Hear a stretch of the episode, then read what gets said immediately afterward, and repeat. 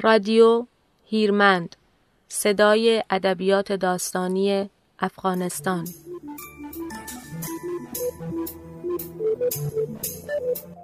این قسمت صفر رادیو هیرمنده.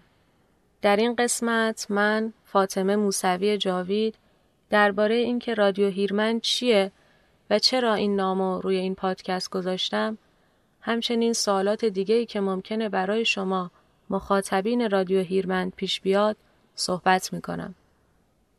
در این قسمت رادیو هیرمند به مناسبت صدمین سال آغاز داستان نویسی نوین در افغانستان، تاریخچه مختصری از داستان نویسی افغانستان رو میگم تا باب آشنایی باشه با داستان و نویسندگان این کشور از آغاز تا دهه چهل.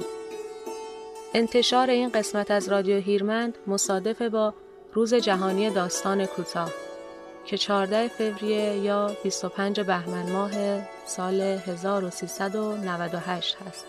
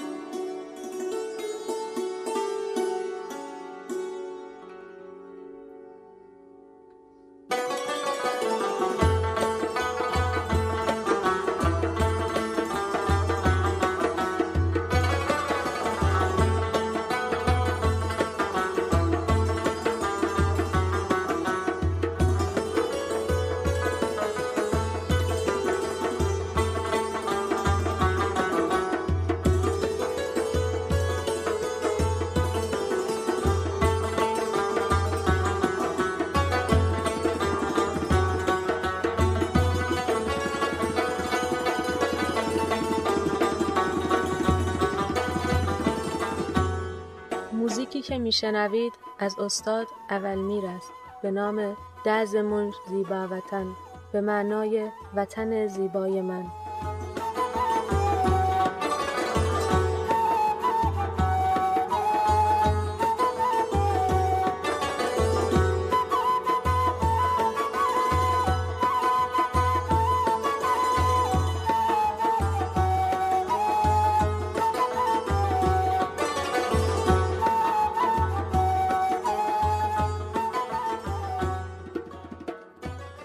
رادیو هیرمند پادکستیه که به ادبیات داستانی افغانستان میپردازه.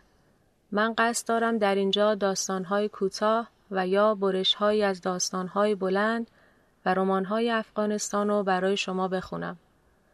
نویسندگان این داستانها رو معرفی کنم و درباره ادبیات داستانی افغانستان صحبت کنم. اولین انگیزم برای شروع این کار میشه گفت تا حدودی شخصی بود. من در ایران به دنیا آمدم، از پدر و مادری افغانستانی که حتی نوجوانی و جوانیشون در ایران بودند. همیشه یکی از دغدغه‌های ذهنی من این بود که درباره افغانستان بدونم و دانسته‌هامو درباره این کشور بیشتر و بیشتر کنم. میشه گفت به دنبال ریشه‌های هویتی خودم بودم و همیشه خلأ اطلاعاتو در این باره احساس می‌کردم.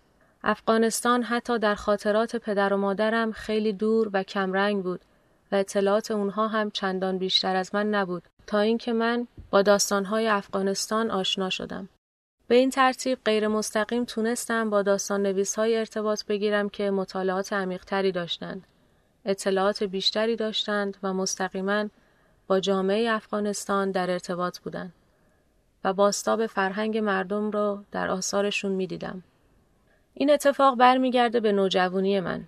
میدونم که هستن هنوز فاطمه هایی که به دنبال شناخت فرهنگ و ادبیات کشور خودشون باشن و علاقه‌مند باشن به شنیدن داستان‌هایی از نخبه‌های ادبیشون. دومین دلیلم آشنایی ادبا و فرهنگیان سایر کشورها با نویسندگان افغانستان هست. ما نویسندگانی داریم که در پهنه زبان و ادبیات فارسی مهم و صاحب سبکند، اما متاسفانه وقتی حرف از داستان فارسی میشه نامی از اونها برده نمیشه و شگفت‌آوره که اینطور ناشناخته موندن.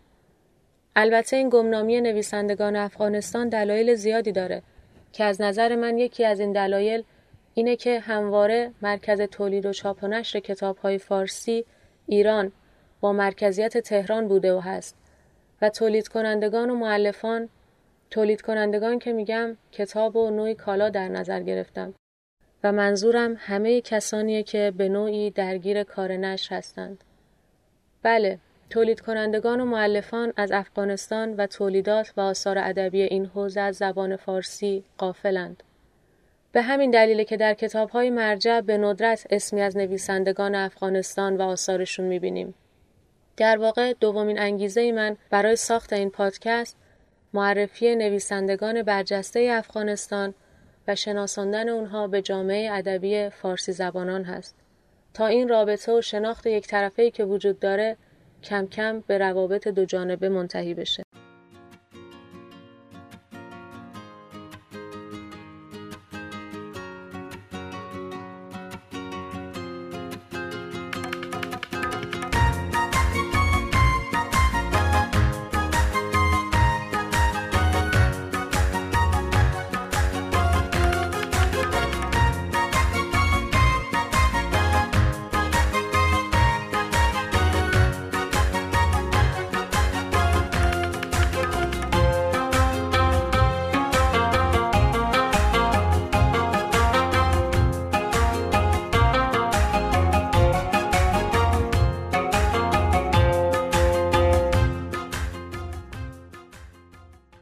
حالا بریم سر وقت این که چرا نام این پادکست رو هیرمند گذاشتم.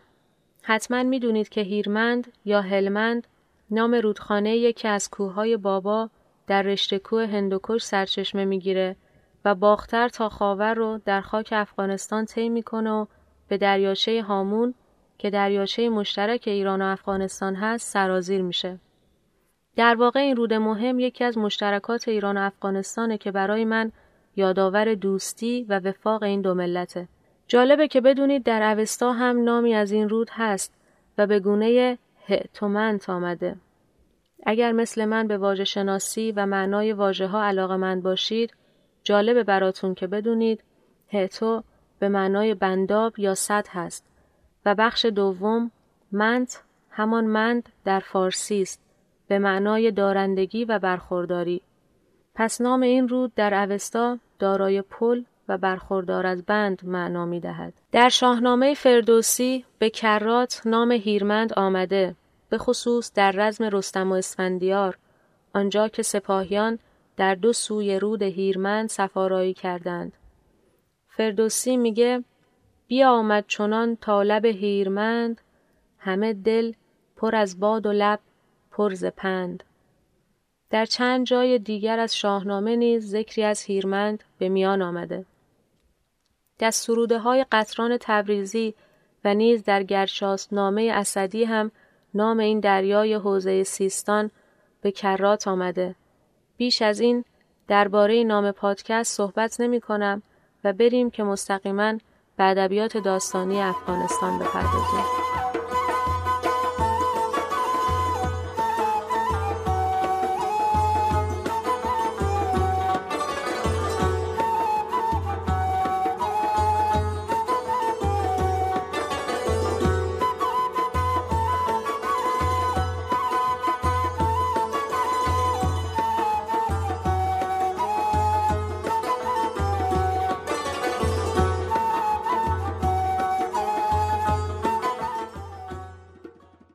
داستان نویسی به معنای امروزی در افغانستان در زمان امان الله خان و همزمان با استقلال افغانستان در سال هزار و دویست و نود و هشت و همگام با انتشار روزنامه‌ها در این کشور آغاز شد.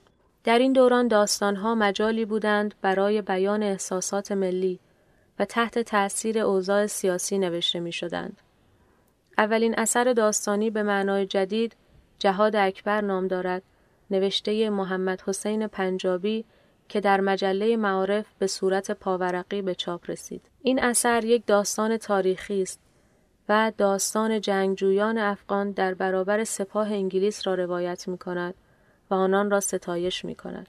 دومین اثر در تاریخ ادبیات داستانی افغانستان تصویر عبرت یا بیبی خوریجان نوشته عبدالقادر افندی است که در سال هزار و سیصد و یک به صورت کتاب در هندوستان انتشار یافته.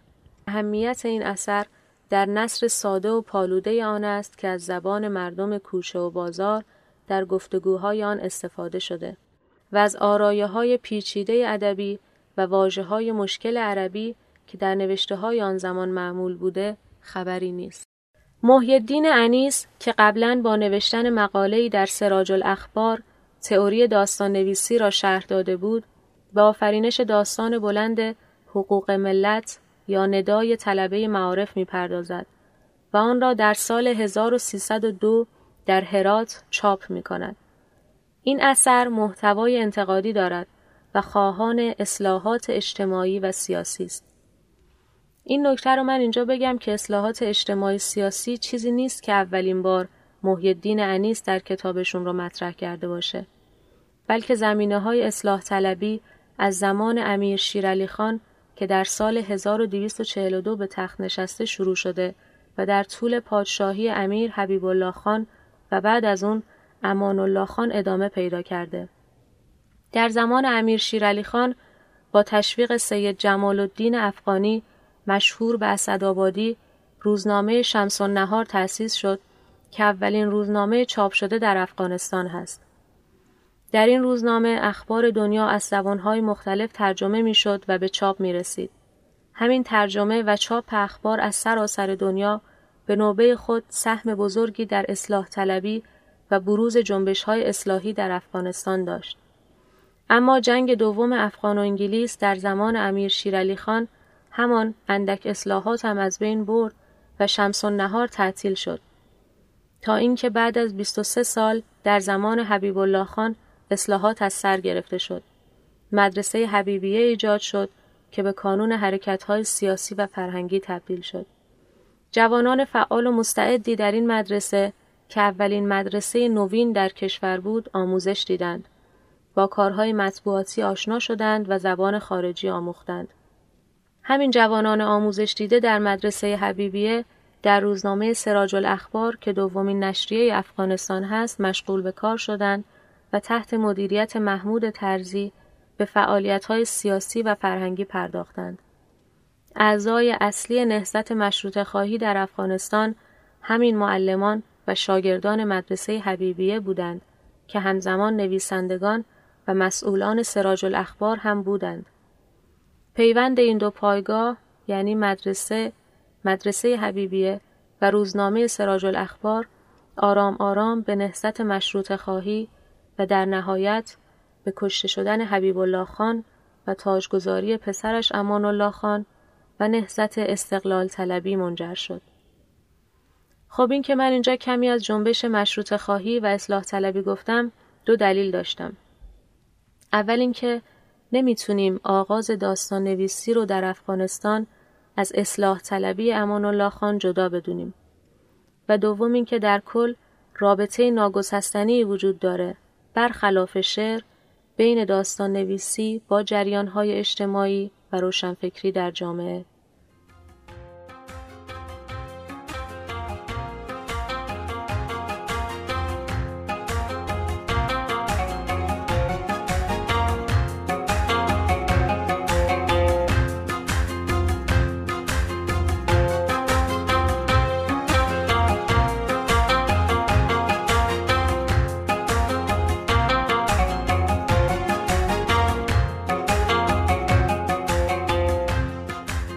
موسیقی محلی واوا لیلی سبا مزار مروم را میشنوید.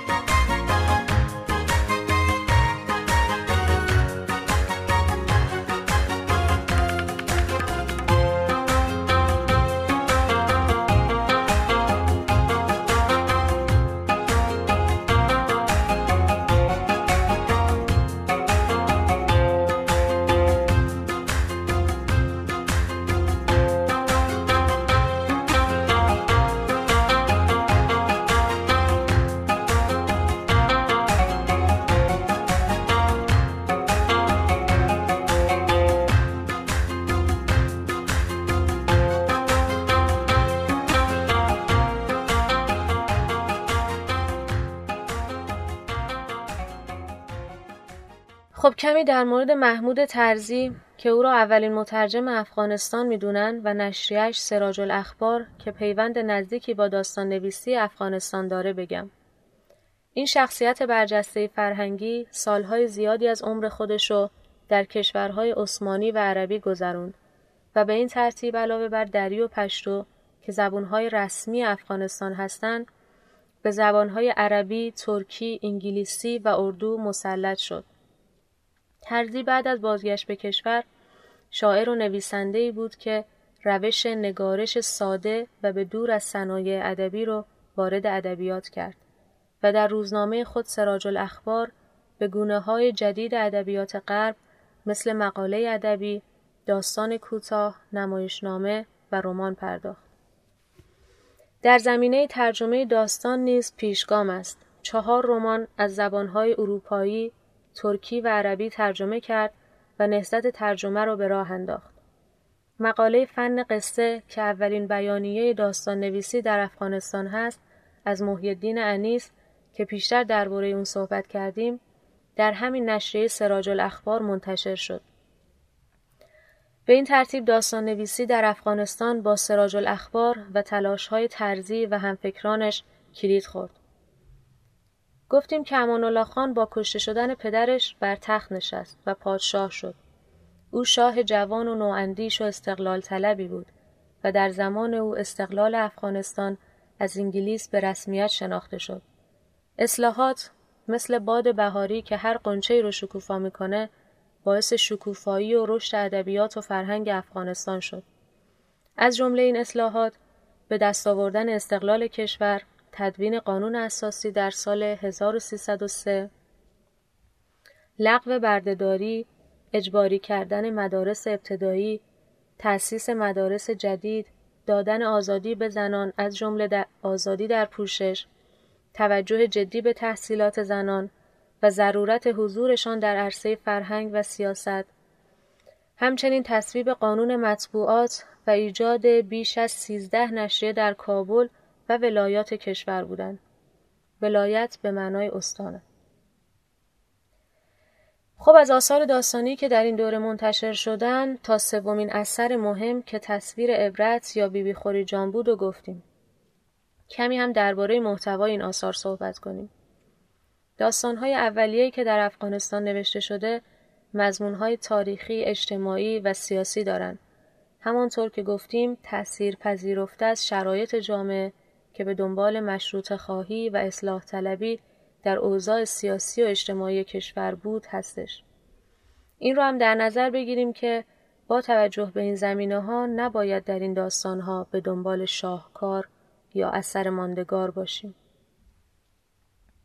مکالمات روحانی در خصوص حیات افغانی نوشته سلطان محمد در سال هزار و سیصد و چهار چاپ میشه که چهارمین اثر داستانی افغانستان شناخته میشه. جشن استقلال در بولیویا داستان دیگری به قلم مرتضی احمد محمدزی. اصل این اثر به زبان انگلیسی نوشته شده و بعد توسط غلام نبی به فارسی برگردانده شده در سال هزار و سیصد و شش و در نشریه امان افغان به چاپ میرسه. چند انجمن ادبی فرهنگی و چندین نشریه وزین در این دوره تأسیس شدند که تأثیر زیادی بر روند داستان نویسی داشتند. انجمن ادبی کابل با نشریه مختص به خود به نام مجله کابل در سال هزار و سیصد و ده به مدیریت شاعر مشروطه خواه محمد انور بسمل تأسیس شد. در این انجمن نخبگان کشور جمع بودند، اما آنها بیشترین انرژی خودشونو صرف گذشته ادبی و فرهنگی کردند و از توجه به سبک‌های نوین ادبی و خلاقیت‌های ادبی هنری مثل داستان کوتاه غافل بودند.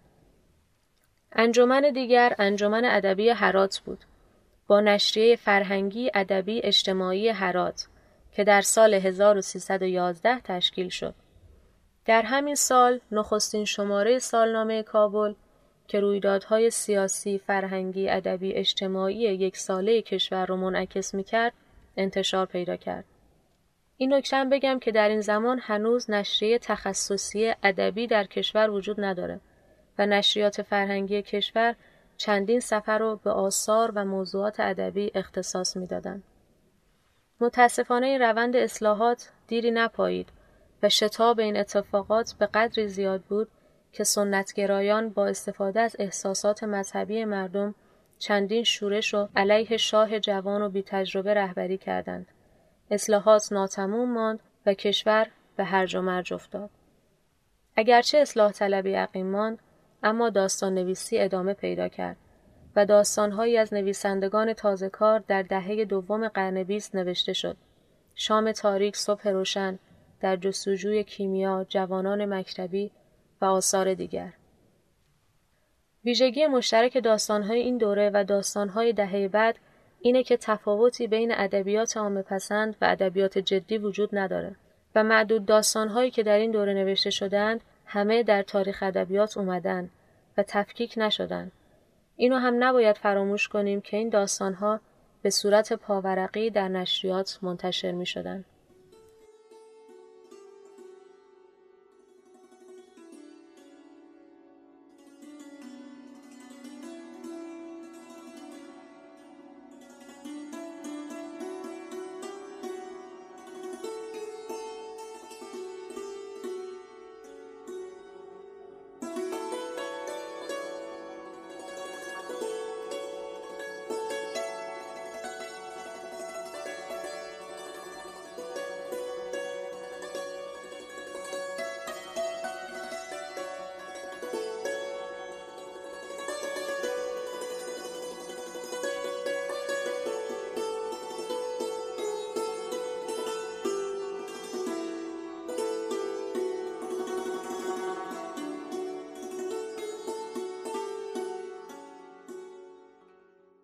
در دهه بعد مطبوعات غیردولتی در کشور شروع به کار کردند.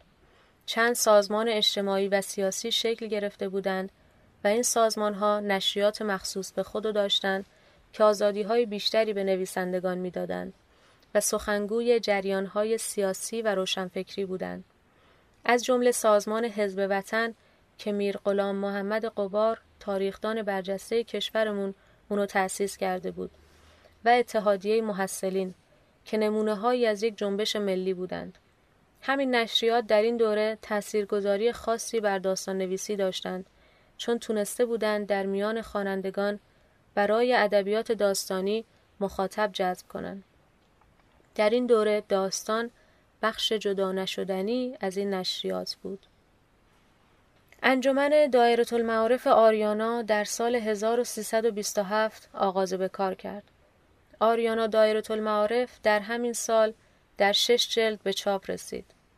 در سال هزار و سیصد و بیست و سه دانشکده ادبیات دانشگاه کابل بنیاد شد و تأسیس انجمن تاریخ و نشریه این انجمن به نام آریانا در سال هزار و سیصد و بیست و یک گام‌های مهم و مؤثری بودند در جهت رشد ادبیات به شکل علمی و اصولیش.